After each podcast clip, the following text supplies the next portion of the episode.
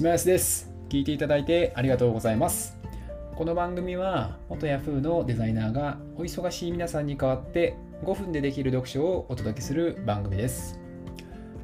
本日の結論ですけれども、えー、ピョートル・フェリックス・グジバチさんの Google 流疲れない働き方を要約してまいります。結論を申し上げますと疲れているから成果が出ないんだと。いうお話でございます。それでは参りましょう。まずですね、Google でもお仕事をしたことがある、えー、ピョートルさんですね。すごく名前があの大変な感じなんですけど、えー、この方が、えー、日本人はとても疲れていると。かつ、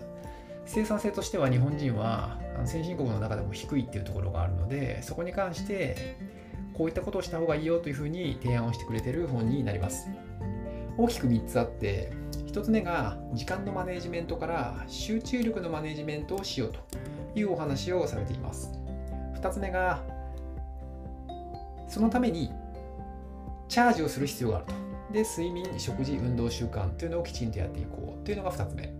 で、3つ目が疲れる組織と疲れない組織ってこんな違いがあるんだよっていうお話をしています。でですね、まず、時間のマネジメントから集中力のマネジメントへというところなんですけど、まずこれに関しては、高いアウトプットを出すためには、集中することが何より重要であると。で、それに関して3つあって、1つ目がフローに入るということです。フローとは趣味や何か作業してて、なんかこう没頭して気づくとなんか何時間も経ってるみたいな経験って皆さんもあると思うんですけど、そのフローという状態に1日30分だけ入れば生産性は2倍になるそうです。ただですね、中断されてしまうと戻るのにこれ15分はかかってしまうというところなので、まあ、いかにフローに、フロー状態に入れる状況を作るかと。で、かつそれが、えきちんと続く状態というか、邪魔されない状態というのが大切であるというのが1つ目です。で、2つ目が集中しやすい環境を作りましょうと。で、あの、メガネメーカーのジーンズの調査によると、会社にいる時間っていうのは最も集中力が低いそうです。で逆に一番集中できる環境というのは遮断された空間という結果が出てきます。で、あのその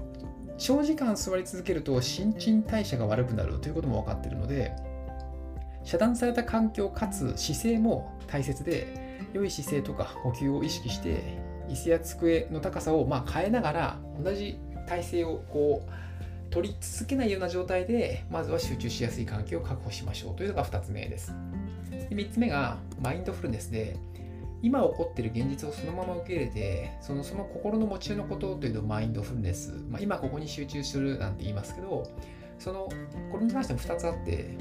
注意力、集中力を高めること、あとは感情で行動することを抑えること、でこの2つのメリットっていうのがマインドフルネスを取り入れることによってあります。3つ目がマインドフルネスですね。で、次がですね、チャージする睡眠、食事、運動習慣なんですけど、これに関してはエネルギーを高めて高いアウトプットにつなげることが大切です。でこれも3つあって、健康の土台となるのは食事である。で、食生活が乱れると、太って体調に影響が出るだけではなくて、仕事のアウトプットにも影響が出ます。で食べ物とかお酒を飲んだ時に自分の体調やパフォーマンスってこれどんな影響があるんだろうみたいなところっていうのを把握すると良いです。で2つ目が仮眠はパフォーマンスアップにとても効果的だというお話です。で仮眠時間は10分から20分程度が最適でそれ以上眠ってしまうとその深い睡眠に入ってしまうために逆効果になってしまいます。で人間の体内時計というのは24時間周期で午後の2時から4時に低下するというふうに言われているので、まあ、それに合わせてその仮眠を取るということがパフォーマンスアップに効果的だというお話です。で3つ目が仕事の中に運動を取り入れるっていう話ですね。仕事中に運動をうまく混ぜることが大切で、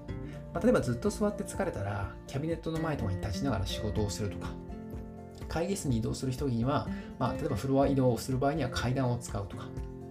あとはちょっとした距離なら電車ではなくて歩いてしまうとか、まあ、そういったところっていうのを仕事中にうまく取り入れることがとても効果的であるよというお話ですね。最後に疲れる組織と疲れない組織というのをですね、えー、という話になります。で、え心的安全性が不安を取り除くっていうのが一つあって、まずここも3つあるんですけど、まず疲れさせる組織、その疲れさせる最大の要因というのは、あの都内で働くですねビジネスパーソン、20代から59歳のビジネスパーソンの8割が、まあ、疲れているというふうに回答しているそうです。で、同じ調査では、これ2人に1人が上司の一言で疲れが増した経験がありというふうに回答をしています。なので、そういったその上司との関係性とか、同僚との関係性っていうのは、疲れさせる組織に、えー、の一つの要因として考えられるというふうに考えます。で、2つ目が、疲れる組織と疲れない組織とはっていう組織の違いですね。で疲れる組織は、例えば忖度が多いとか、本音が言えない組織みたいなところっていうのは疲れる組織。で疲れない組織というのは、分からないことを分からないというふうに言えるとか、あとは本音が言えるみたいなところで、そのきちんと素直に自分自身を発信できるみたいなところ、その心理的安全性みたいなところっていうのが重要であるよっていうのが2つ目のお話です。で、3つ目が、疲れるに巻き込まれない方法。で、これが自分を疲れさせないためにも競争をしないというお話があります。だからそれよりも今の自分が敵というふうに考える方がしっくりくるというか、で攻撃に集中するんじゃなくて全体の流れを捉えるみたいな。人を結構攻撃したりとか、人に対して嫉妬の心を生むっていうのは、やっぱ疲れてしまうっていうのがあるので、そこをそもそもそうに競争しないと考えることが重要であるというふうに、えー、3つ目としてあります。とりあえずですね、この他にもですね、この本にはですね、いくつもそのそういったノウハウが載ってますので、興味がある方はぜひ読んでみてください。はい、いかがでしたでしょうか？本日はですね、えー、Google 流疲れない働き方として、えー、まあ、40代ですね、まあ、なかなか疲れる方が多いというか、まあ、中間管理職とか管理職やってたりとかっていう方っていうのは、結構その上からも下からもなかなかこう、圧力があったりとか、えー、プレッシャーがあったりっていうところで、いろいろあるとは思うんですけど、そのためには大きく4つあって、1つ目はきちんと集中力のマネジメントをしましょうというお話。あとは、そのコンディションを整えるために睡眠、食事、運動習慣をきちんと整えていきましょうというお話。あとは、それを疲れる組織と疲れない組織というところとして、心理的安全性をきちんと排除して、あ確保して、不安を取り除く、その関係性を築くことの大切さというお話をしました。あの、一応ですね、あの、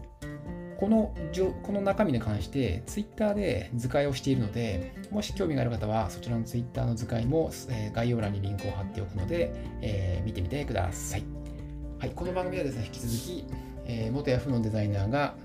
えー、1日1つ、えー、ビジネス書の要約をしてまいりますので、え、引き続き聞いていただけたら嬉しいです。それでは、バイバイ。